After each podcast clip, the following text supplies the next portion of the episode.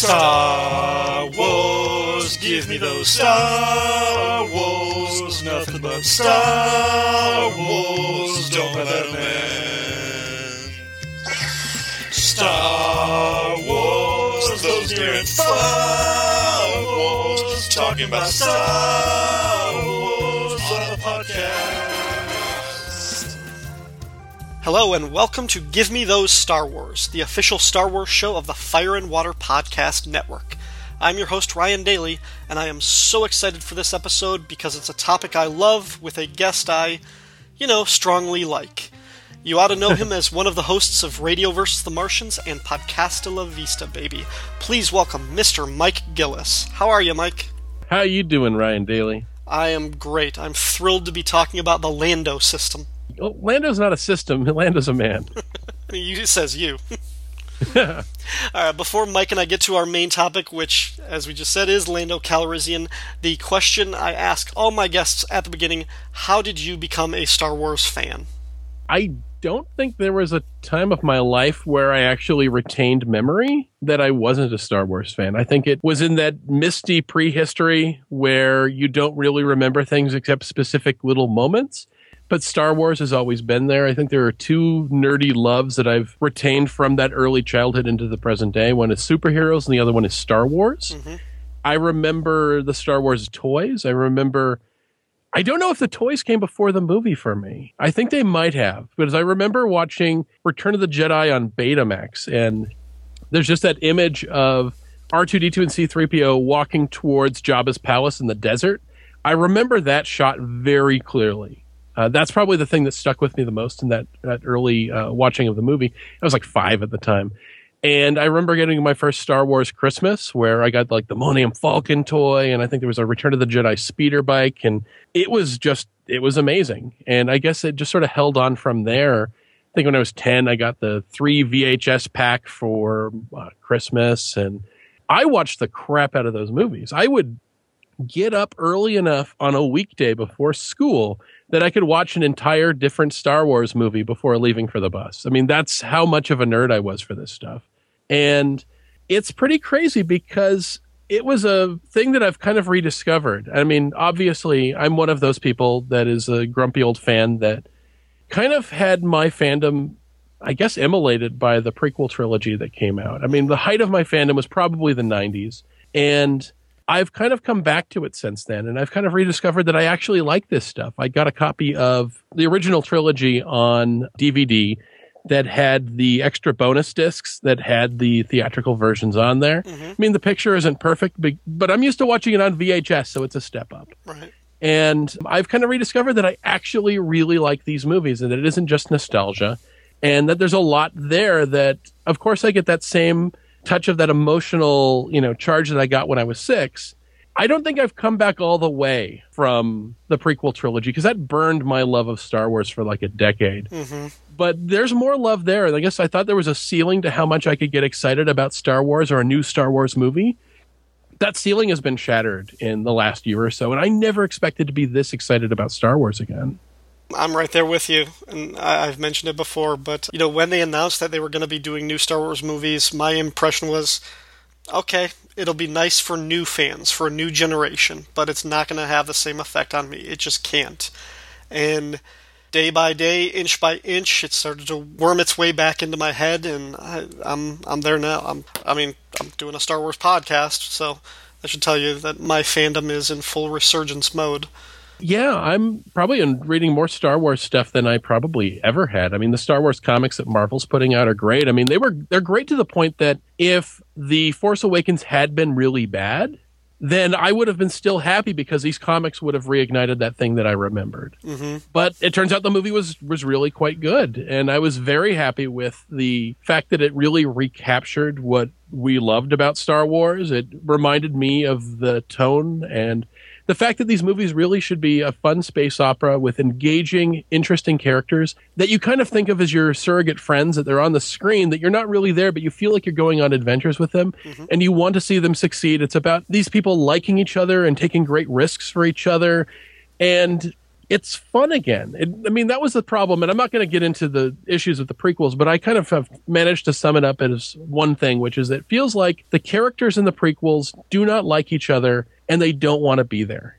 It feels like they've all been called in on their day off, and they're just like, oh, "I'm, I could be doing something else right now. I could be golfing," and I missed that element for a very long time. It also brought in a lot more of and we're going to talk about this a lot during the episode proper, but the fact that there's sort of a scoundrel, you know, criminal underbelly to this universe instead of just a sterile Jedi stuff. The Jedi stuff is a major part of the universe, but it's only one part of it. And I think that if you focus on too much of one element in Star Wars, that you definitely feel like you're missing something. And in the new movie, we definitely got uh, Jedi stuff, but we also got the sort of scoundrel underworld stuff. We also got the uh, X-wing pilot stuff. We got we got a lot of everything. And I know that J.J. Abrams have gotten some criticism for people saying this is just a reboot or a reimagining of the original movie. But you know what? I'm totally cool with that. I think that's exactly what this series needed was a return to form. It needed a sense of resetting itself. And of course, in the next movie, episode eight, we can do the same thing that Empire Strikes Back did, which is just take it in a whole new direction. Now that we've built that foundation and set that tone and created these engaging characters like Rey and Finn and Poe Dameron that I want to go on adventures with again. Mm-hmm. Again, I never expected to be at this level of positivity. I'm a huge fan of Superman and Batman, but I don't want to see their new movie. And, you know, if, if other people are happy with that, you know, more power to them but I kind of expected to be in that place with Star Wars. That I'm kind of like, oh, okay, that's a thing happening over there.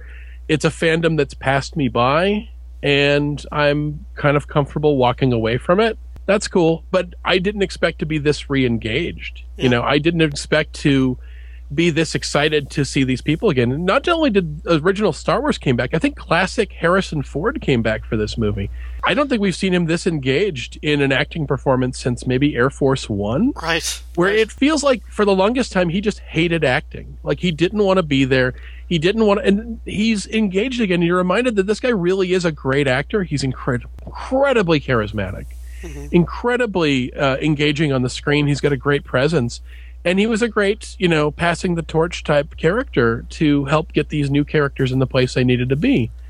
And that's one thing. I think somebody mentioned this. I don't know if it was on uh, your podcast or if it was on uh, Rob Kelly's, but when you're watching this movie, you don't find yourself asking where Luke is all the time because that was the first line of the movie. Luke Skywalker has vanished. But instead, you are so engaged with these new characters that you don't feel their absence nearly as keenly. Mm-hmm. That I don't feel like okay, I get it, I get it. These are new people. Stop put. It's kind of like when you know an old uh, band comes out and you're like, I don't want to hear your new songs. Play the hits. And no, it's it's no. I want to hear the new songs because the new characters are great, and I am totally happy with them carrying these uh, new movies. I think that's great, and I think that they're already moving in that direction. Me so I couldn't be happier. That will allow the movies going forward to actually surprise us because we don't have their their destinies locked in yet, uh, unlike the older characters, which are great for for purposes of nostalgia, but. Uh, I'm ready to see the next stage, something new, something that I haven't seen before in a Star Wars movie. So that's what I hope they do. And that sort of brings us into our next segment.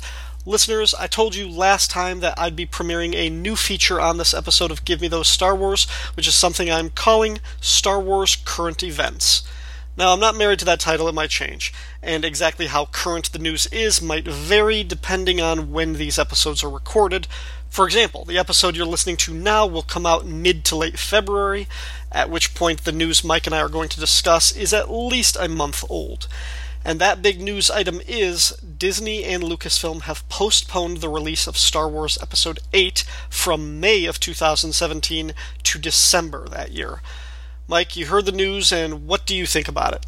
I think it's good. You know, I know that people are going to complain, but I'm fine with it if it means that the movie can be that much more finished. I mean, we're spoiled. I mean, we. It's not like this is going to be the next Star Wars movie we have. This is one movie removed. We're going to get another Star Wars movie, I believe. I think it's Rogue One is going to be coming out next Christmas or around next Christmas. Mm-hmm. So it's not like we're going to be starving. And the fact is, most times you have a movie and then a sequel comes out.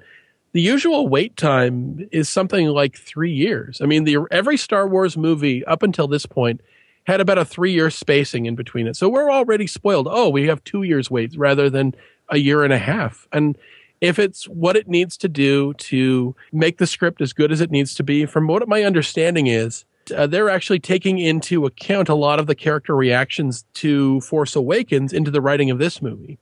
A lot of it sounded kind of like they were backing away a little bit from these new characters being the lead characters and they were going to introduce even more people into this universe and they're like no we see that people really love Rey and Finn and Poe so we're going to make them a bigger part of this movie i think that's the best thing you can do yeah, yeah. you know i think it's going to be a better movie because of it I agree completely.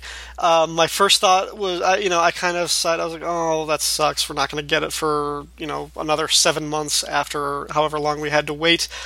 But thinking about it, and I remember when they first made the announcement that, okay, Star Wars was going to be a new Christmas event rather than a summer blockbuster. And that felt a little weird, but the financial success that this movie has had in the month of December, The Force Awakens, that is, just incredible. And now knowing that the next Star Wars movie is going to be in December. But then I think it was the president, it was somebody higher up at Disney, it was like Bob Iger or Alan Horn said, yeah, we want to do episode 8 in May of 2017 because it was going to be one day removed from the 40th anniversary of the original Star Wars' release date okay, I kind of get that, you know, that's that would be special, but it seems like an arbitrary reason to release it on that date if if you can avoid it because that year is already going to be crowded with with movies. Another Disney property now, Marvel's Guardians of the Galaxy Volume 2, was also going to come out in May of 2017. You're going to have these two giant space opera action flicks within 2 weeks of each other. And I was like that's that seems a little bit counterproductive. I, I think they're going to cannibalize each other. So the fact that they're waiting, I think, is a good idea. Like you said, they can make the script better. They can find out what the what the fans were responding to, what the fans wanted. Give us more of that. And I don't think I'll be missing it in that summer because I'll have a bunch of Marvel movies and whatever DC Warner Brothers is putting out. I think Warner uh, Wonder Woman comes out that year too. So I, I, yeah, I, I think, think, ultimately the move is going to be a good one. I think so too. I, I have a lot of hope for it, which is something I don't have for a lot of franchise movies nowadays. I think aside from the Captain America movies, there really isn't anything that I get really excited about. I mean, it's kind of like, oh, that's nice. That's kind of cool. But there, I guess we are just inundated with all of this stuff. We live in kind of a golden age of nerddom now where there's so much stuff coming out that it's incredibly easy to skip huge chunks of it because there's just so much. And I think one of the real advantages that Force Awakens had being set during the holidays is it made it a lot easier for people to do repeat viewings. That you were going back several times, that everyone had a couple weeks off and they had a lot of relatives coming over. And that's really the repeat viewings in the theater that are sending this one over the top. That it isn't that every bunch of people have seen it just once, it's that a bunch of people have seen it like three or four times and that it's a movie that I think lends itself really well to reviewings and that you never feel bored even after watching it the third time. And I can't say that about a lot of blockbusters. There's a lot of blockbusters out there that I can watch once. I can actually enjoy it quite a bit, but I have no real desire to revisit it. And if they can do that with episode eight and also do it in a time of the year where there isn't a lot of blockbuster competition, it could easily blow even episode seven out of the water in terms of the money it brings in. We'll see. And we've got one bonus item of Star Wars current events. Starting in April, Marvel Comics will be publishing a new ongoing series titled Poe Dameron, which, as you can probably guess, follows the best fighter pilot in the Resistance in stories set before The Force Awakens. The series will be written by Charles Soule and illustrated by Phil Noto. Uh, any interest in picking up the Poe Dameron comic?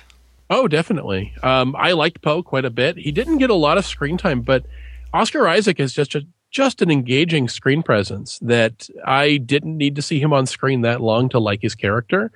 That he really is an incredibly charismatic actor. I liked his character. He got a lot of great lines, but also I think he's the perfect of the main new characters to do a series about because everyone else has a lot of elements that are in mystery that we don't know their backstory or revealing too much of their backstory or giving too many adventures of them would spoil or lead to a lot of the things that are going to be coming up in future movies. But with Poe, I think you can go there and actually expand on a lot of the stuff about the resistance and its relationship to the Republic and the First Order and all that stuff and give us a lot of these cool adventures in that world. Like you couldn't do a series about Rey because there's a lot of stuff about Rey that's being uh, written right now that of course they're not going to spoil in a comic book series. Right. They're not going to they're not going to bring that up because there's so much of her character that's in mystery that we're going to wait to hear about in like episode 8 and 9 and I can't wait to see where they they go with that.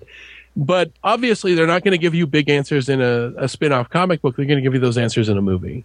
Right. So we're probably not going to see anything related to uh, Poe, Finn, or uh, no, and I'm sorry, Rey, Finn, or um, Kylo Ren until the three movies have come out. And once that's sort of established, that's why you can do a series about Darth Vader because Darth Vader has had so many stories written about him, and his main trajectory of his entire life has been written.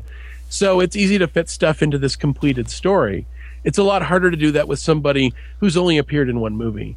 Right. But with with a character like Poe, I think he really lends himself to being a tour guide to the status quo of the current, you know, Force Awakens era universe without stepping on too many toes about the mythology. Well, and Rey and Finn, their stories really begin in the movie. Their stories begin Oh, in The yeah. Force Awakens. That's where their adventure begins. Poe, not so much. Poe already had stuff going on before that. And you can tell the stories of him learning to be a good fighter pilot. You can tell his early missions, the you know, the first time the resistance encounters the first order. All those things you can delve into. And I as you mentioned, kind of setting the stage or delving into what is the status quo of the New Republic and the Resistance. That was th- something that was really underdeveloped in the movie, and I think a lot of people have questions about that, and they can get their answers in this comic. Uh, so yeah, I'm I'm very happy with that. In terms of the older expanded universe, I always loved the X-wing comics and the X-wing books, so um, I'm really excited to see what they do with that Absolutely. people, there is a lot of Star Wars news out there. So much it would take an entire podcast to cover it all in depth, and that is not the purpose of this show. But if you want to hear more about Star Wars news, there are two podcasts you can check out The Resistance Broadcast, which is run by the staff of StarWarsNews.net, and Collider Jedi Council, which is part of Collider Movie Talk. Now, Mike and I are going to take a short promotional break, but we will be back in a minute to talk about the Lando system. I'm Mike Gillis. And I'm Casey Dorn, and we want to ask you an important question. Are you sick and tired of other panel discussion shows wasting your time droning on and on about foreign policy, economics, and human rights? Or do you want to hear conversations about things that actually matter? We host a podcast called Radio versus the Martians. Every month, we gather a panel of our nation's finest minds and plunge a rusty prison shank into the heart of tough questions that have an impact on the lives of real people like you. Like, are drivers required to pull over for the Ghostbusters? Is the United Federation of Planets actually an oppressive dictatorship run by guidance counselors? Is Arnold Schwarzenegger secretly a genius? And are we being mean when we laugh at movies that are so bad they're good? So, write your congressman and let them know that Radio vs. the Martians is available on iTunes, Stitcher, and on radioversusthemartians.com. We are back, and I feel like I've been waiting forever to do this episode, which is a strange thing to say on episode 2. But when I first started Dead and Spies, my first Star Wars podcast, more than a year ago, one of the topics I wanted to do was a spotlight on Lando Calrissian, who is one of my favorite characters. When I found out how much you liked the character, I thought, perfect, you'll be my guest on that episode. But then the journey to The Force Awakens kind of consumed everything about that old podcast, and the subject got tabled until today. So, tell us in a nutshell what you like or what you think about Lando Calrissian. The thing that I really like about Lando is, uh, well, first of all, he wasn't always my favorite Star Wars character. I think he's somebody that's kind of slipped into the role of my favorite Star Wars character as I've gotten older. For the longest time, my favorite was Han Solo. That the seedy underbelly, smuggler, bounty hunter, crime lord side of the Star Wars universe has always been my favorite. And as much as I love Han, I keep coming back to the fact that Lando's actually a much more complex character, that he's a much more interesting character, and I think he injects a real sense of moral ambiguity into the Star Wars universe. Uh, one of the things that he really does is he shows you a side of the Star Wars universe during the Galactic Civil War, which isn't really involved in it. And we got little pieces of that with uh, the Mos Eisley Cantina, but really it gives you a sense of there are people in this universe that are are not trying to defeat the empire. They're not trying to help the empire. They're simply trying to survive it and eke out an existence and make a profit during it. And lando really is one of those sorts of characters. What he manages to do is he gives a real sense of versatility as a character that you don't necessarily get in any of the other main characters in Star Wars. If we're going to look at this sort of on a scale, you sort of take all the individual Star Wars characters, imagine that they got a Marvel miniseries that just focused on them, and some of them have. If you're going to write a miniseries or a separate movie about Han Solo, you have an idea of what kind of story you'd write. It's like him as a smuggler, it's him leading a strike force for the Rebel Alliance, it's something like that. And if you have a story about, say, Princess Leia, Princess Leia is going to be like a military leader. She's going to be a diplomat. She's going to be going to some distant planet to try to bring somebody into the Rebel Alliance or make them join the New Republic. And something kind of comes up from there. With Lando, Lando can do both of those things. And I don't really think that you can take a character like Princess Leia and have her comfortably move into a Han Solo story. She knows how to deal with, with people like this, but she deals with them as a diplomat or a politician you know, the sort of seedy underbelly job of the Hutt types. Where Han Solo, he can very easily go into a shady bar and find someone to help him steal something. But if you took him to sort of the diplomatic dinner where he has to convince this politician, this like galactic, you know, planetary governor that they should join the Rebel Alliance, he's going to not only botch that situation, he's not going to be comfortable there. He's not going to know what fork to use or to be able to know what title to call somebody to not insult them. In Lando again can do both of these things that he can go into the seedy bar and set up a heist and be completely at ease and comfortable in that environment. But he also knows exactly what to say to the diplomat. He knows how to talk to an ambassador and he can charm them. He's somebody that can do all of these things. I think there are more stories you can tell about him because Han Solo, when you get down to it, is really a man of action that was actually one of the jokes they had in Force Awakens is that he talks about, oh, I'll just talk my way out of it. And even Chewie didn't buy it. Right. Because talking for Han is really just a stalling action so he can pull his gun out. Mm-hmm. I mean, that's what the whole thing with Greedo. He's only talking to Greedo because he has to talk to Greedo so he can shoot Greedo. The same thing with uh, the situation of the Death Star. One of the few times that Han actually tries to talk his way out of a situation, he gives up like right away and shoots the console. I mean, we're all fine here. How are you? Yeah, it's like he's so uncomfortable doing it, and you can see how he just. It's one of those wonderful moments where Harrison Ford, I believe, is actually ad libbing all that dialogue, and mm-hmm. it is so wonderfully done. I think Lando could have talked Greedo down. I think he could have talked him into, hey, follow me outside. I know exactly where the money is, and lead him into an ambush. I think Lando could have talked down the guy on the other end of that radio on the Death Star. Yeah. Because I think Lando isn't the sort of guy who goes for violence as the first resort. Uh, Lando's the sort of guy that tries to avoid that because it's just messy and it's too much of a gamble. He'd rather go the safe route. And he also has a supreme amount of confidence in his own ability to talk people down and his charm because Lando is a freaking cool guy. I mean, that's what I love about Billy Dee Williams is that he brings us just easy, suave confidence to this character that you like him, even if you know he may be trying to get into your pocket and get your money. He may be ripping you off, but he's cool without being douchey about it, which is a really hard thing to pull off for an actor and a character. And what I really love is he's kind of this mix between uh, Bret Maverick, and you remember the old TV show Maverick with mm-hmm. uh, James Garner, and he also reminds me a lot of another James Garner character, which is Jim Rockford both of these characters were not people that went to violence, that they would try to charm their way out of a situation. They would think things through because they knew that, you know, there's only so much luck you have and eventually it's going to run out. So I'm going to try to stall that violent action as much as I possibly can. But there's also kind of a Clark Gable vibe that Billy Dee Williams brings to it, where he really has this kind of really cool leading man vibe to it, which is a lot different than Han. Han looks like a criminal. Mm-hmm. I think Han is also proud of being a criminal. I think he just likes that lifestyle. Like when Han goes back to doing what he does in Force Awakens, he's dealing with the same exact scummy people that he was probably dealing with 30 years before, doing the same kind of jobs, the exact same scams that he's running on people with their money. Like he just trusts that eventually he'll get it back before they find him. And with Jabba the Hutt, of course, that didn't work out. But I mean, I think that Han is one of those guys that pushes his luck and pushes his luck and pushes his luck. I think Lando's much more aware of how much he's pushing his luck and tries not to let it get to that point.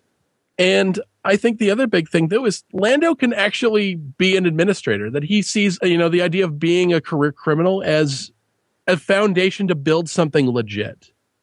And I don't know, did you ever watch The Wire? Uh, yeah.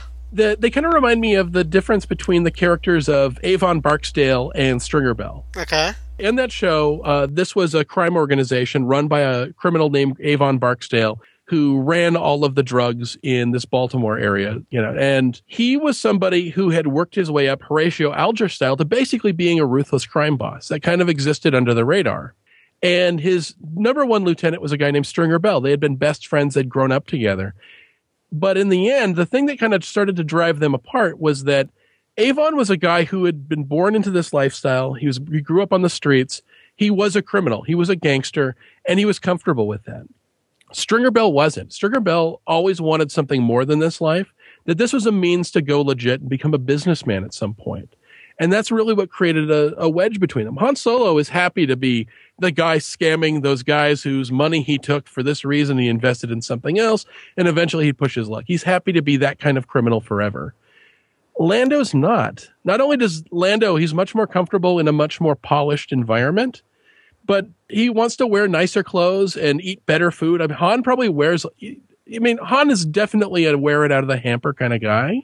Which is why at the end of Empire Strikes Back, where Lando is wearing his clothes, that's the cleanest they've ever looked. and uh, you look at, uh, I mean, Chewie. Chewie is so comfortable eating garbage that he wants to eat the, you know, a dead animal that's just hanging there in the middle of the Endor woods. But I imagine if you're running a scam with Lando, you're going to eat a lot better. You're going to have some really good food because he's just like, okay, I can do this stuff. I can fight. I can exist in sort of the scummy parts of the universe, but I don't really want to unless I have to. And that's sort of the, the key difference I see with him.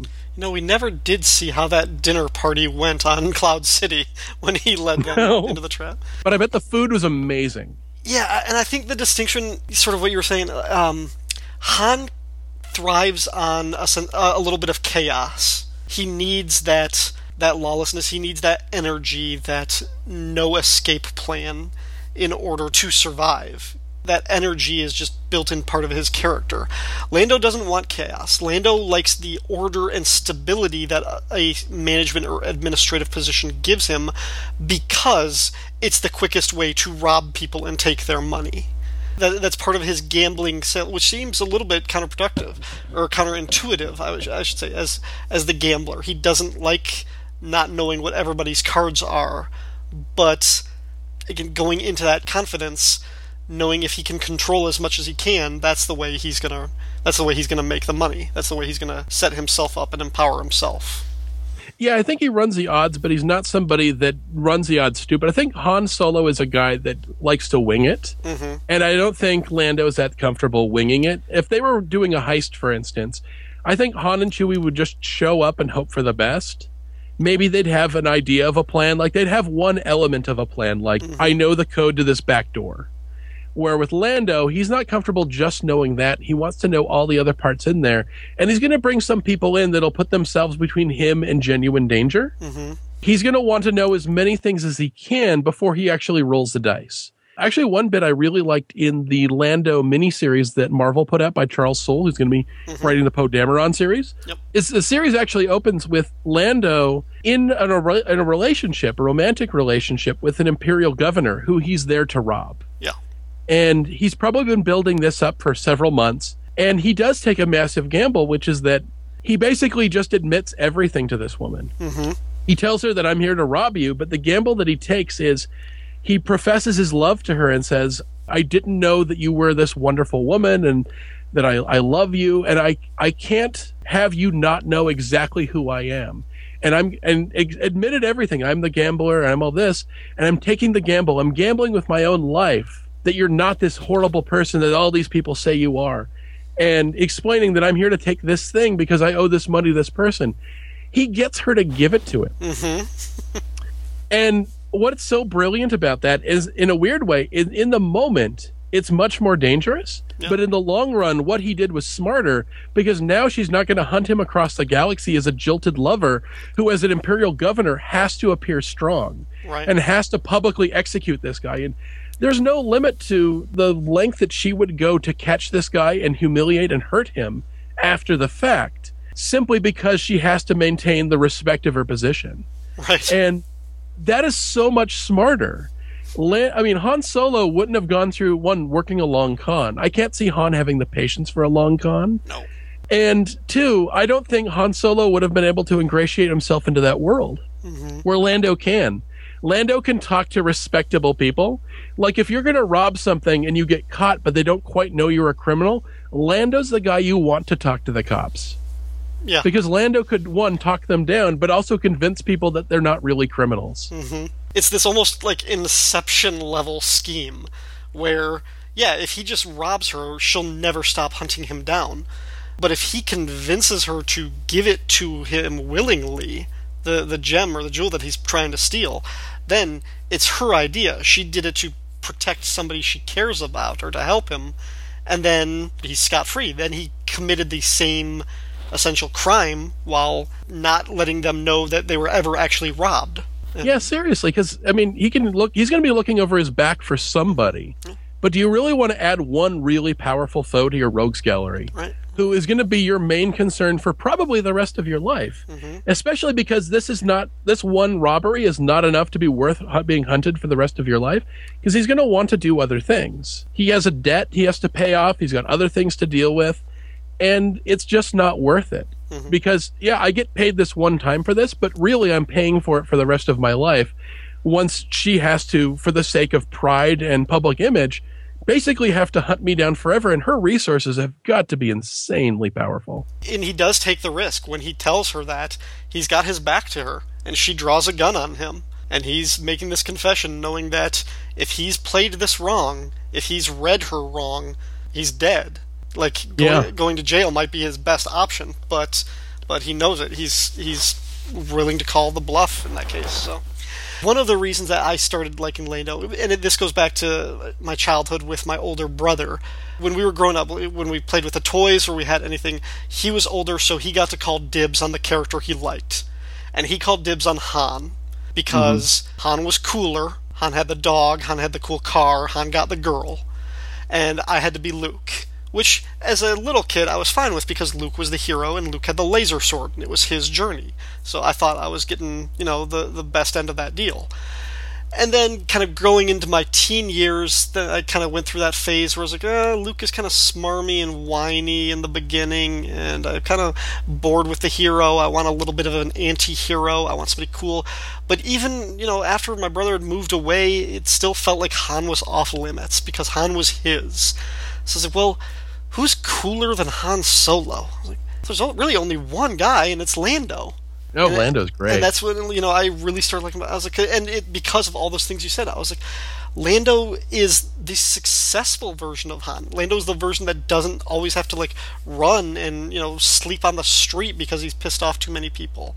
He's got a smarter read on people. He's also and getting into where I was. He's Lando has this moment in The Empire Strikes Back, which I think we both agree is one of the best parts of the, the whole film French, when Lando makes the horribly unpopular, unlovable choice. That's probably the only real option he has. yeah So yeah, so let's talk about Empire Strikes Back, who he is. We present him as this cool card player, suave. He's got that you know silky golden uh, at- attitude about him in his costume and everything, and he welcomes them in the guise of a friend who's going to protect them, and he leads them into this trap. He sold them out. I'm going to make an argument for this that not only was lando right to do what he did hmm and i'm actually going to make the argument that lando calrissian is the hero of the empire strikes back Okay. And I'm going to go that far with it because there is no character in The Empire Strikes Back that saves more lives than Lando. And he does it by making a really, really unpopular choice. And there is another character in The Empire Strikes Back who has that same kind of moral conundrum, and that's Luke Skywalker. And the difference between Luke and Lando is that Luke makes the easier choice and Lando makes the harder choice for the greater good. Luke is basically set up as, as to go into a trap. The only reason that Darth Vader is hunting these people down is he wants to torture them to create enough psychic, you know, bad vibes into the universe to basically lure Luke into a trap so he could capture him and take him to the Emperor. And that's the reason that when Han Solo is being tortured, he doesn't even get to ask him questions because he doesn't care. It isn't about Han Solo. What information could Han Solo have that he wants? He'll get it eventually anyways. But what he can do is send out so much psychic pain that it'll call Luke from wherever he's hiding. And Luke basically gives into that trap and walks right into it. He's supposed to be there coming to the rescue, but he doesn't actually save Han and Leia and everybody. What he does is walk into a trap and barely survive a fight with a guy who could have killed him at any moment, but his plan was not being there to kill him. He was there to try to take him alive, and that's why the fight lasted as long as it did. He also underestimated Luke a little bit.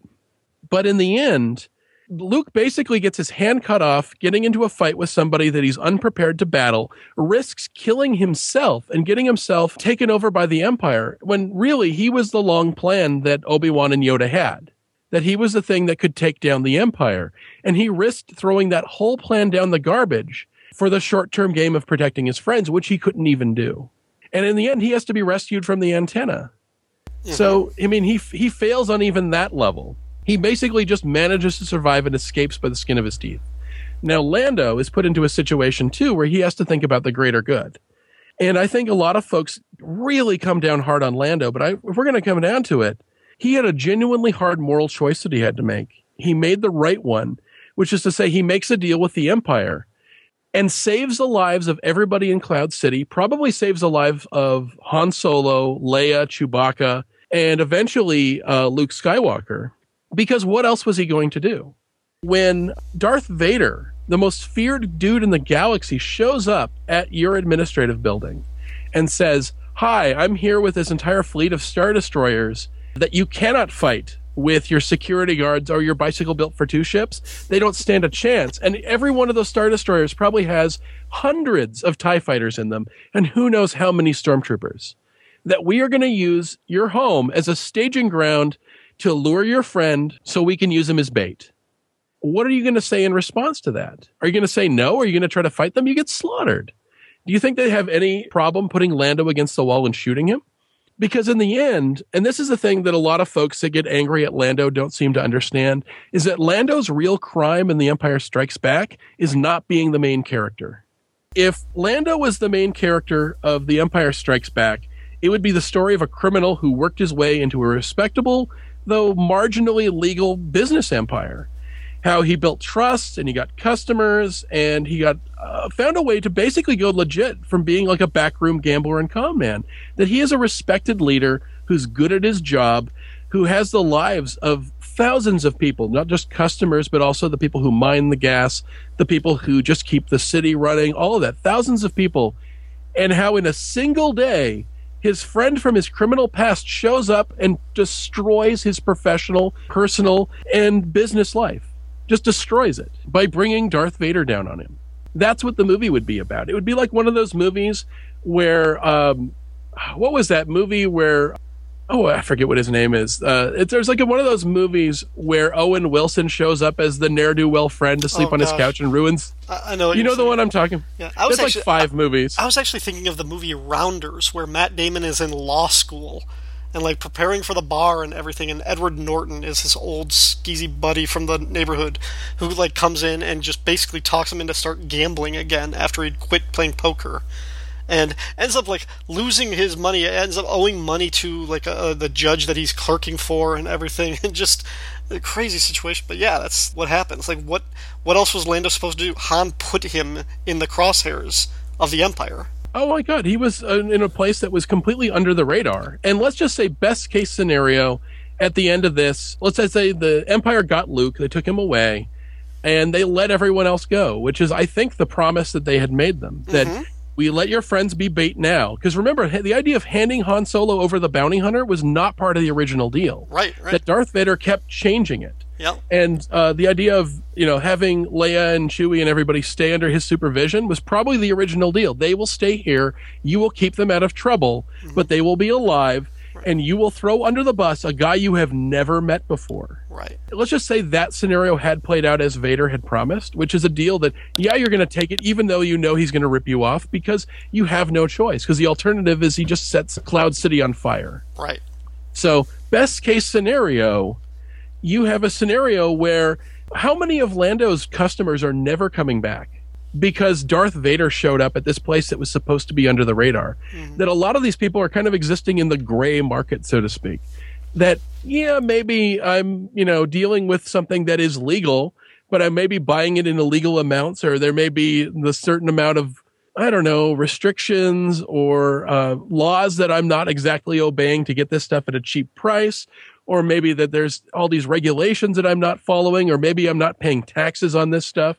Who knows what it is, but you get the impression that um, because Lando wasn't a member of the mining guild, I think he said that may be a necessity, but he's sort of existing under the radar, dealing to people that probably don't want to get the Empire's attention if you're somebody who can't get the empire's attention doing something that might not be entirely legal, and then the place you do business has Darth Vader show up even once, you're never going back there. Right. I mean, the fact that Darth Vader at one point threatens to leave a garrison there permanently, which I assume he always intended.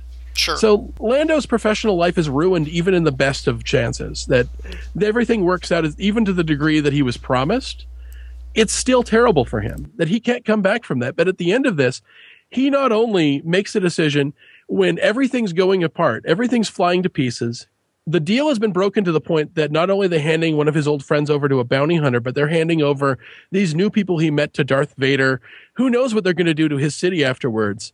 He makes a decision to turn on Vader because it's gotten so bad that it's untenable. There's nothing to save at this point. He does take the action of evacuating Cloud City, which he didn't have to do, but he also takes the action of rescuing Leia and Chewie which he didn't have to do. He could have snuck out, and the Vader probably wouldn't have stopped him because he doesn't care about this guy. He'd probably go back to playing the cards again. But Lando is now a wanted criminal who has personally attacked and helped escape the person that Darth Vader wanted to capture more than anyone. He rescued Luke. He got Leia and Chewie away from them. He is now one of the galaxy's most wanted that's the thing he did. And what is what is their uh, reward for him coming to their rescue? And by the way, losing his awesome cape in the in the in the rescue. Yeah. That at some point, at some point, it just isn't on him. I think he loses it's it. when, Chewie, while it's when Chewie- grabs him by the throat, and that's when he that's when he goes down to his knees and loses the cape. Yeah, he doesn't get that cape back, and that cape was amazing. Oh, it was so it was. It was like this wonderful kind of cornflower blue with the black leather collar and it had this like wonderful patterned gold on the inside it was gorgeous and he just kind of wore it over his shoulders That It was a pimp. was cape. awesome. That was a pimp cape. I love that cape, and that's what I uh, getting into Lando and capes. What I love is that even when he's a general in the Rebel Alliance, he is wearing the standard uniform, except he's the only one of the generals wearing a cape, and you can totally tell he probably had it special made to match the uniform. Yeah, he did. I love that. He's like, no, I'm wearing a cape. It's kind of, I just, I love that sort of insistence. And they're like, yeah, okay, that's fine. We'll put up with it because you're going to fly into the Death Star. You know, I'll, I'll, I'll allow any kind of uh, uniform variation eh, for anyone willing to do something that crazy for us. But yeah, I mean, Lando loses his cape. He loses his job. He loses his freedom. He has no choice but to join the Rebel Alliance at the end of this, or just be a wanted criminal looking over his shoulder for the rest of his life mm-hmm. and they try to strangle him for it. And I just don't understand what they expect anyone to do. Because again, I know we talked about this before the show started, but I've noticed something among fandom, which I call the Gaius Baltar problem, which is Gaius Baltar was a character on Battlestar Galactica who is inadvertently responsible for the death of 90% of humanity. Probably more than 90, like 98% of humanity yeah, yeah. is wiped out in the first episode, and it's accidentally his fault that he accidentally lets the Cylons in past the defense system so they could shut it out and nuke everybody. And he lives with that guilt. And he's terrified at all times in the first few seasons that people are going to find out what he did on accident and kill him for it. And this is a character who does a lot of questionable things. There's a point where in a later season, he literally has a gun to his head and is told to sign a death warrant for all these other people. And he does it. He begs and he cries and he does it. And the thing that blows my mind is how angry people got at him for doing these things. When I can't believe for a second that most of us are action heroes like Luke Skywalker or Han Solo or, you know, Starbuck or any of these characters on these shows. Most of us are not that person. That if you put a gun to my head and tell me to sign something, I'm signing it. And I will blubber and I will cry and I will beg. And what I think the sort of anger at, at people like Lando and like Gaius Baltar come from is that we don't want to admit that deep down that if we were put into that situation, that we would probably do the same thing. And there's a bit of shame that's involved in it. That we'd all like to believe that, you know, I refuse to push this button. I refuse to do this horrible thing. I will die for my principles in this moment. But it's really easy to say that in a work of fiction. It's a lot harder to do it in real life. And I think what Lando really does for Star Wars is inject that kind of a situation into a series where there's a lot of black and white, like literal black and white. Like in the first movie, Luke is wearing white and Darth Vader is wearing black. Right. I mean, Darth Vader, Darth Vader looks like the Grim Reaper. And, you know, like Darth Maul looks like the devil. So, I mean, mm-hmm. the, the bad guys look like bad guys. Emperor Palpatine is a monster man in a hood. Mm-hmm. And it's really easy to point out who's good and who's bad. And for the most part, the heroes make decisions that are impossibly good and it ends up working out for them. Lando's put into a place where he has to make a dirty real life decision in a world that has been largely escapist fantasy to this point. Right. Exactly. And fans just sort of punish him for it, even though in the end he helps them escape. Mm-hmm. So I would say, again, to restate my thesis, Lando is the hero of The Empire Strikes Back. If not for him, I think all of the main characters would be dead. The citizens of Cloud City would be dead. And of course, you know, his chief responsibility has to be to them, not to his old friend. These are the people whose lives and livelihoods are in his hands every day.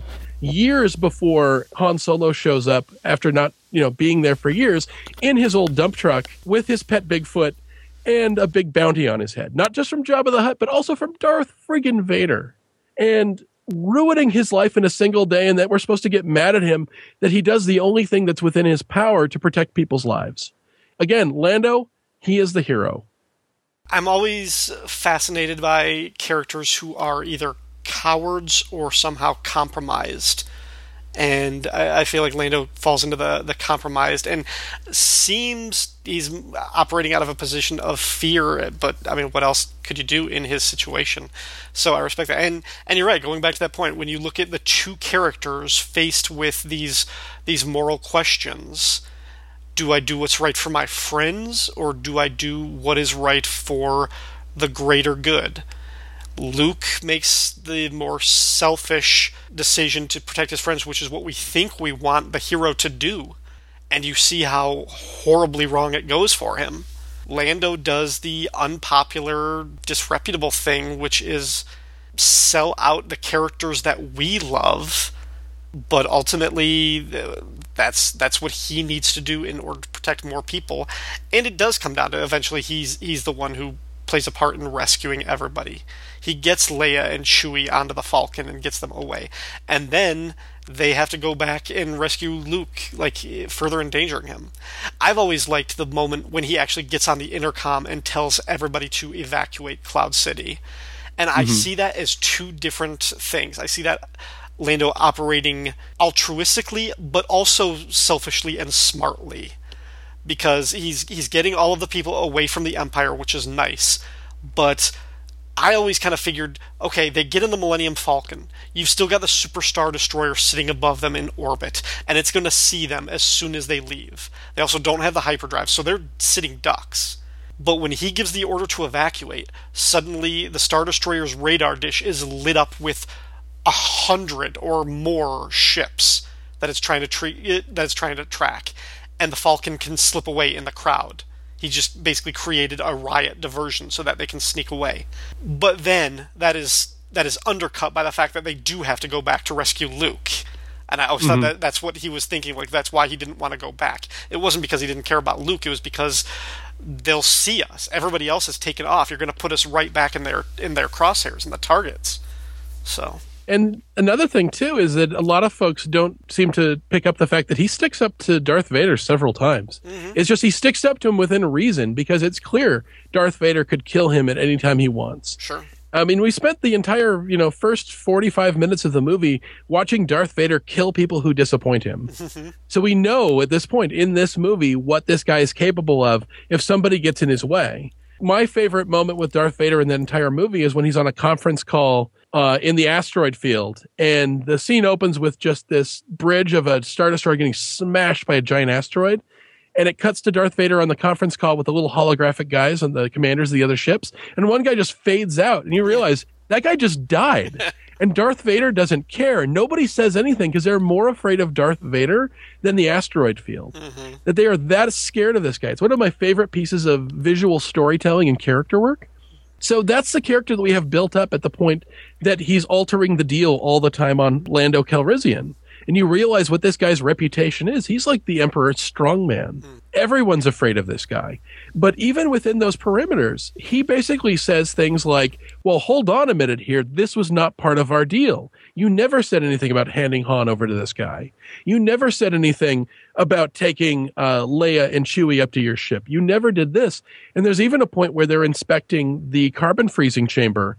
And even though he's never met Luke, he just says, like, Lord Vader, you put him in that thing, it might kill him. Right. I mean, he's still there's a moral issue there where he doesn't he's looking out for Luke even though Luke's not there. He's never met Luke.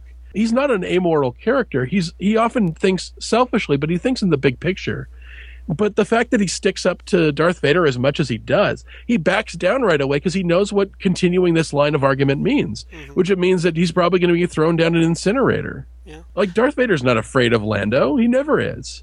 But it's important but he's one of the for few... us, for the viewers, to see those moments of Lando sticking up. Part of it is it's it's expositional, giving us a sense of why he did this betrayal, but also that he hates this. That he's oh yeah. this was a deal with the devil. That he just he, it's it's getting worse. It's spinning out of control, and Lando likes control. And when it pushes him to ultimately make that same choice to protect the people that are that came to him for help to do it's your obligation as their host to save them.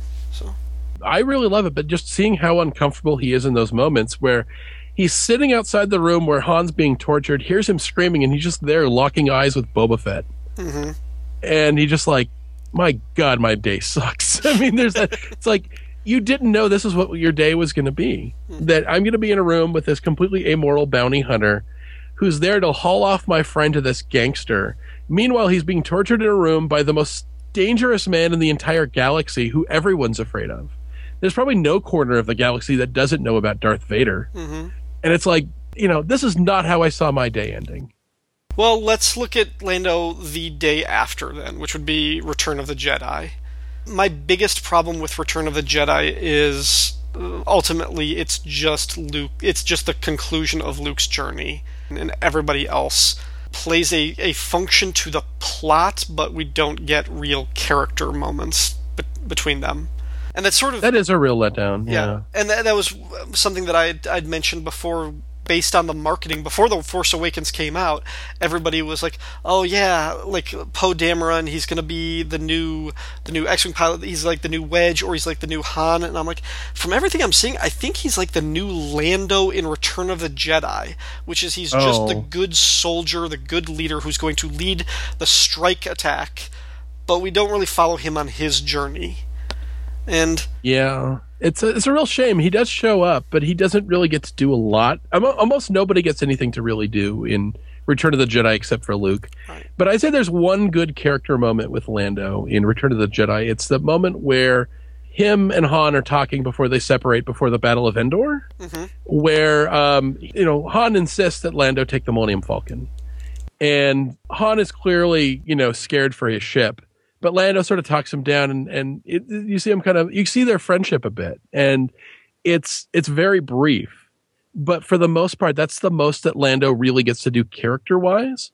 I mean, he does get to blow up the Death Star, which is no small thing. And really, look at what that Death Star run differed from the one in the original movie is that he's actually flying into the Death Star. Mm-hmm in a ship that's like five times bigger than an X-wing. Yep. It's essentially a, a U-Haul truck that's been militarized, and you're flying into something that you probably don't have the same level of plans for that you did with the original Death Star because that one was at least completed. you're just hoping they haven't built it up so much that you can't actually fit this giant ship into this passageway. You don't know how big it's going to get. And that really is my favorite space battle in all of Star Wars. And it's amazing how much fun it is to watch, given that Lando is really the only real character that's taking part in that entire part of the story. That, you know, we have a lot of affection for Admiral Ackbar and uh, Nien Nunb, who's the dude with the jowls, who's Lando's co pilot. I love that. They're kind of cool. I love that guy too. Um, made a cameo in the Venture Brothers once. yes, um. I remember that. And uh, but for the most part, Lando's really the only character that we know in that scene who's taking part in it. And oh, Wedge kind of, but Wedge is really kind of just a competent extra hmm who who manages to show up to give a sense of continuity to the Rebel Alliance. But for the most part, that's really Lando is all the space battle stuff, and it does have some of my favorite um, shots of space battle of any part of the Star Wars series so far. And uh, my favorite special effects shot in all of Star Wars is in that moment where the Millennium Falcon is flying out of that chamber after it blasted the core, and that giant dome thing collapses and turns into an explosion just as they fly out of that framing device of the tunnel. I love that shot so much, and Yep. it doesn't get old to me. And knowing that was done with like models and with, you know, green screen and whatever, it's just so beautifully done. I love that thing so much. There really are some really great little moments, but that's really all they are is a moments. Lando doesn't really get a story in Return of the Jedi. I almost wonder, just as a sort of speculative exercise, I wonder if Lando and Han's roles had been reversed. If Han and Chewie had done the Falcon run, and Lando had gone down to Endor with Leia, or instead of Leia. Like, would Lando have been able to talk the Ewoks into letting them go? Like, is he is he that good?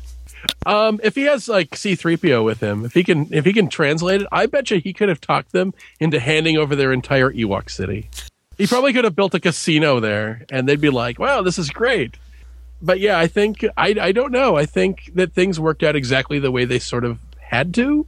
Yeah. Um, I think the main reason that they put the main characters down on Endor rather than battle the Death Star is that they knew that the Death Star thing was a repeat of what they saw Luke do in the first movie, and that it's still important, but we have to have the main characters doing something different. So a side character is going to be the one, a supporting guy is going to blow up the Death Star this time. We've seen um, the main character blow up the Death Star already. We want to see them do something completely different.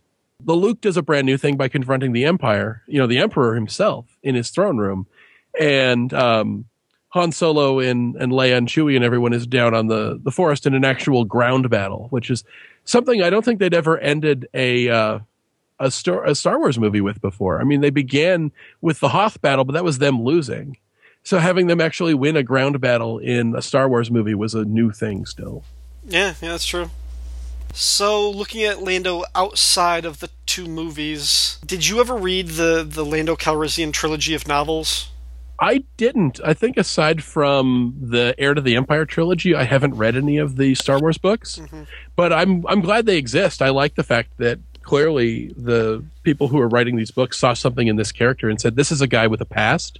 This is a guy who's gone on adventures before this. Like Luke Skywalker, like we talked about this with, you know, Rey and Finn, that this was the beginning of their character arc where uh, Poe Dameron is definitely a guy who's had adventures. I think Lando is like that too. Lando's a guy that's done a bunch of things that are really cool before we meet him in uh, Empire Strikes Back. And there's so much stuff you could pull from for those sorts of things.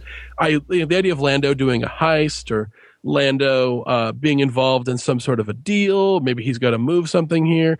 I mean, there's so many cool things, and I think crime fiction is one of those genres that is just infinite in its ability to create stories. And Lando's a guy who lends himself really well to those sorts of stories. That he gets pulled into a situation, or he has a friend who pulls him into a situation. Lando comes across as a sort of guy who has a lot of friends in a lot of places, who could easily be the vector point at which he gets pulled into a larger story. So he really is a character that has so much potential for use from for any writer, I'd say. Yeah, I read the first book of the Lando trilogy, and I, I didn't like the writing. I didn't think it was that good. It was an interesting science fiction tale that I don't think ever really felt like a Star Wars story or like it was in that universe.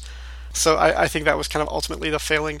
But I agree with you, and I think you can definitely tell some great kind of Star Wars underworld type of adventures with Lando as your protagonist or as a great side character. He, just fits that. You did read the Lando five issue miniseries from Marvel. Oh yeah, that was great. I really love that one. I recommend that to readers. It's Lando and Lobot. We get to see Lobot, Oh, who's yeah. a, a great character. We find out a lot more about Lobot too. Supposedly just stealing a ship, and then they find out halfway through that this isn't just any ship. This happens to be a personal yacht belonging to Emperor Palpatine, and where it goes from there is really cool. Oh, there's so many great little moments in it, and it really highlights the things that are, I think, unique to Lando versus other Star Wars characters. Is this is a plot where you could have the setup be a Han Solo story, but the execution could have never been a Han Solo story because it would have gone in a completely different direction. Han would have just showed up at the shipyards in a very different way to steal the ship, mm-hmm. where Lando kind of pulls an Ocean's Eleven kind of deal, mm-hmm. and they don't actually find out what it is that they stole until after they get it. And I, what I really love about this story is that it highlights all of the characters' strengths. It has a real understanding. Alex Maleev, who did the art, he used to be an artist on Daredevil during Bendis's run. I love his just, art. I do too. He just nails it. I mean, it just feels like Billy Dee Williams. Charles Soule nails the voice of Lando, but Alex Maleev really gets the body language of Billy Dee Williams, and he looks just like Billy Dee Williams. And it's so easy to hear Billy Dee Williams' voice in your head while reading the dialogue in this. They just they absolutely nail it, and it really is kind of the potential uh, fulfilled of this character that I don't think oftentimes he kind of gets pushed to the back. Um, I totally understand leaving him out of uh, Force Awakens because there's a lot of people in that movie and there's a lot of new concepts to introduce. But I'd love to see him in the next one. And I know that Billy Dee Williams just did a voice for an episode of Star Wars Rebels and is totally game to come back. So there's no reason you can't have Lando show up in a future Star Wars movie. Yeah, he voiced his, he voiced the character in Rebels. He voiced the character in the Lego Movie, so you know he still Yeah. has a lot of affection for this. And yeah, and I think he, as much as said, he'll go back. I'm I'm quite sure that we will see him again, I, and I have a feeling that'll be a great a great moment when we see his return. Uh, and I, I anticipate it will be Episode Eight. Getting back to that comic, like you said, I I was a huge fan of the Bendis and Maleev run on Daredevil. It's one of my favorite runs in comics. Uh, I just I really like what they did, so I was happy to see that he was going to be the artist. it's kind of crazy because you wouldn't assume from reading his Daredevil run that he'd be a science fiction guy because the Daredevil run has a very gritty urban look to it. It really pulls you into a real life kind of vibe where it, it almost kind of, of, of mocks a photorealistic kind of world to throw these sort of larger than life characters into. And the Star Wars universe is just so colorful and just so alien and so weird that you wonder how somebody who can do stuff so gritty could nail it, but he just nails the look of this universe Yeah, he does. it it just feels like Star Wars, and I just couldn't be happier with it. I'd love to see more Lando, maybe another Lando miniseries in the future. Yeah. Um, I'd I'd love to see more with it. the The character is just really lends itself to good storytelling. He lends himself to a level of again the moral ambiguity that you don't get with a lot of Star Wars characters. That people are either um, a bad guy with you know. Han Solo is a bad boy, but he's a, ultimately a good guy and never has the sort of situation that Lando's in, where Lando's in a, a situation where he really does have to do a, in the short term, bad thing for a greater good. Still, there's something that's just charming about him that can overcome even the people that get angry at the stuff he does in Empire.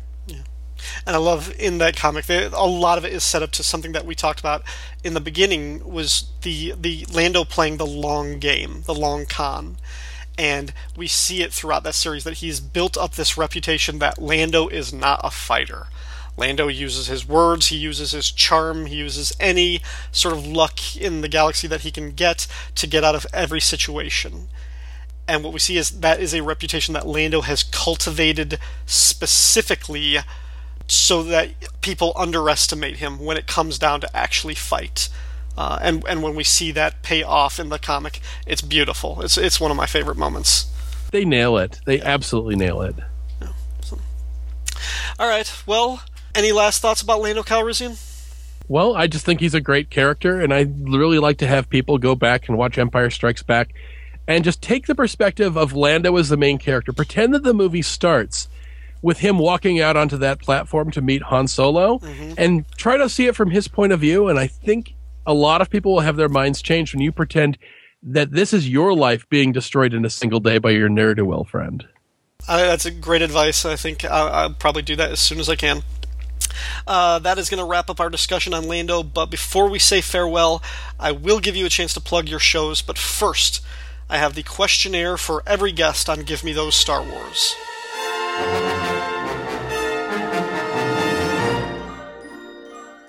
Mike Gillis, would you rather drive Luke Skywalker's land speeder from Star Wars A New Hope or Rey's speeder from The Force Awakens? Uh, I think Rey's speeder looks like it's a lot more fun because it's like a sideways fudgesicle, which is pretty cool. I I think it looks pretty cool. I think I'd probably go with that one. I'd probably be more comfortable uh, riding Luke's land speeder because it looks more like a car and Rey's looks more like a motorcycle.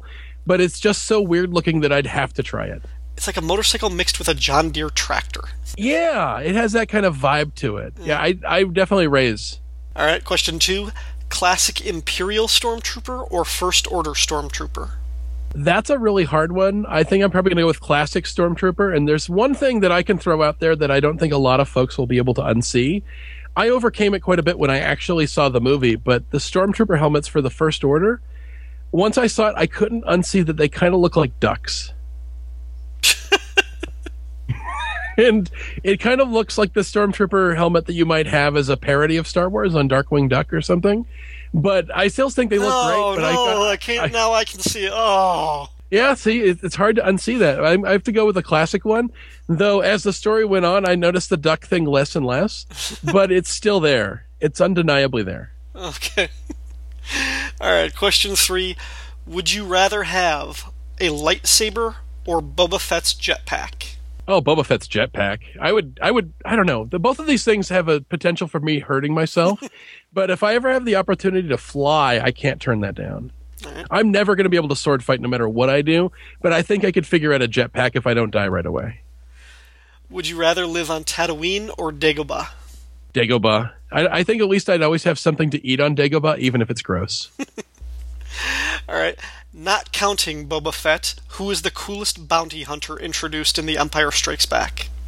Oh, as much as I like Bossk, who's basically just a flight suit wearing lizard, I gotta go with IG 88 because it was the first droid that you saw in the entire series who wasn't owned by somebody. And just the idea of a droid sort of not only emancipating himself from the general sense of them being property, but who has a business. I mean, he's actually an entrepreneur droid I have no idea what he does with the money he gets from bounty hunting because most of it will probably go into repairing himself, repairs that he would only need because he's bounty hunting.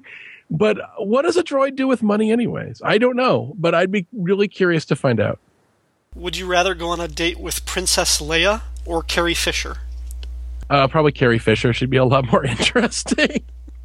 uh, Carrie Fisher, I've got to say, does the best interviews. Yeah of anyone that I've ever seen acting in anything because Carrie Fisher has this ability to just not give a shit that I aspire to. She's overcome so much that the idea of her being embarrassed or having an interview that doesn't go great, believably, she knows the scale of things and knows what small potatoes that actually is. And that's got to be just so absolutely liberating that any opportunity to interact with Carrie Fisher, you cannot turn down. Mm-hmm. And final question If you had the Force, would you be pulled to the light side or the dark side? I think it's almost impossible to not get pulled to the dark side. I mean, you're not supposed to marry anybody. You're not supposed to feel anything too much. You're supposed to be sedate. You're supposed to be calm all the time. And it just, it's impossible. It seems like you can have a life or you can be a Jedi, but you can't be both. It seems like it's just so easy. You're not allowed to feel jealousy or anger. And how can you be a human and not feel these things? And it just feels like the the reason that you probably have to recruit a Jedi when they're such a little kid is that there's no adult that would agree to this sort of thing because they would understand what it is that they're giving up. So yeah, I I would probably end up being a I wouldn't say a Sith Lord, but I'd probably be a Sith Renfield to somebody. but I could I couldn't imagine, you know, being able to hold to that that level of just emotional discipline. It just seems just so insane. And that that's why I get drawn to people like, you know, Han and Lando way more, is that they're allowed to be dirty, they're allowed to feel things, they're allowed to get angry or get revenge or or be jealous, and uh, it just it seems a lot less fun to be uh, Luke Skywalker the further along he goes. Yeah, he gets a laser sword and he gets all these cool powers, but it seems like a lot of the fun you could have with all of those things is severely diminished by the restrictions you have on your behavior. All right, Mike, where else can people find you online? Well, I have two podcasts that I actually co host with my tag team partner, Casey Doran. The first one is Radio versus the Martians, which is a pop culture panel discussion show that we do every month. Basically, uh, Casey and myself get uh, two of our friends and we hash out a pop culture topic for usually a half an hour to two hours. The last episode we did was on Batman. And we have a spin off podcast that we've been doing. We just put out our second episode of Podcasta La Vista Baby, which is a celebration of the cinematic tour de force that is the film works of Arnold Schwarzenegger. Uh, we just did an episode on Kindergarten Cop, and we really dig into that movie. And uh, I hope you'd enjoy it. You can check out Radio versus the Martians on iTunes, Stitcher, and RadioVersusTheMartians.com. You can get a Podcasta La Vista Baby in the same places, iTunes, Stitcher, and podcastalavistababy.com. I highly recommend both of those shows. They're terrific. You and Casey do a great job. Mike, thank you very much for being on this episode of Give Me Those Star Wars. It was a pleasure to have you. Thank you. Since we're a small operation, we don't fall into the uh, jurisdiction of the Empire. So you're part of the mining guild then? No, not actually. Our operation is small enough not to be noticed, which is advantageous for everybody since uh, our customers are anxious to avoid attracting attention to themselves. So aren't you afraid the Empire's going to find out about this little operation? Shut you down? It's always been a danger, but it looms like a shadow over everything we've built here. But things have developed that'll ensure security. I've just made a deal that'll keep the Empire out of here forever. That's going to be all for this episode. Once again, I want to thank Mike Gillis for being my guest. I highly recommend you check out his shows Radio vs. the Martians and Podcasta La Vista Baby. Give Me Those Star Wars is a proud member of the Fire and Water Podcast Network. Feedback for this podcast can be left at fireandwaterpodcast.com or the Facebook page for Give Me Those Star Wars. You can also find me on Twitter at RyanDaily01, or you can send an email to rdailypodcast at gmail.com. I got some wonderful feedback on the first episode. For now, I'm going to try and address listener feedback on every third or fourth installment of the show.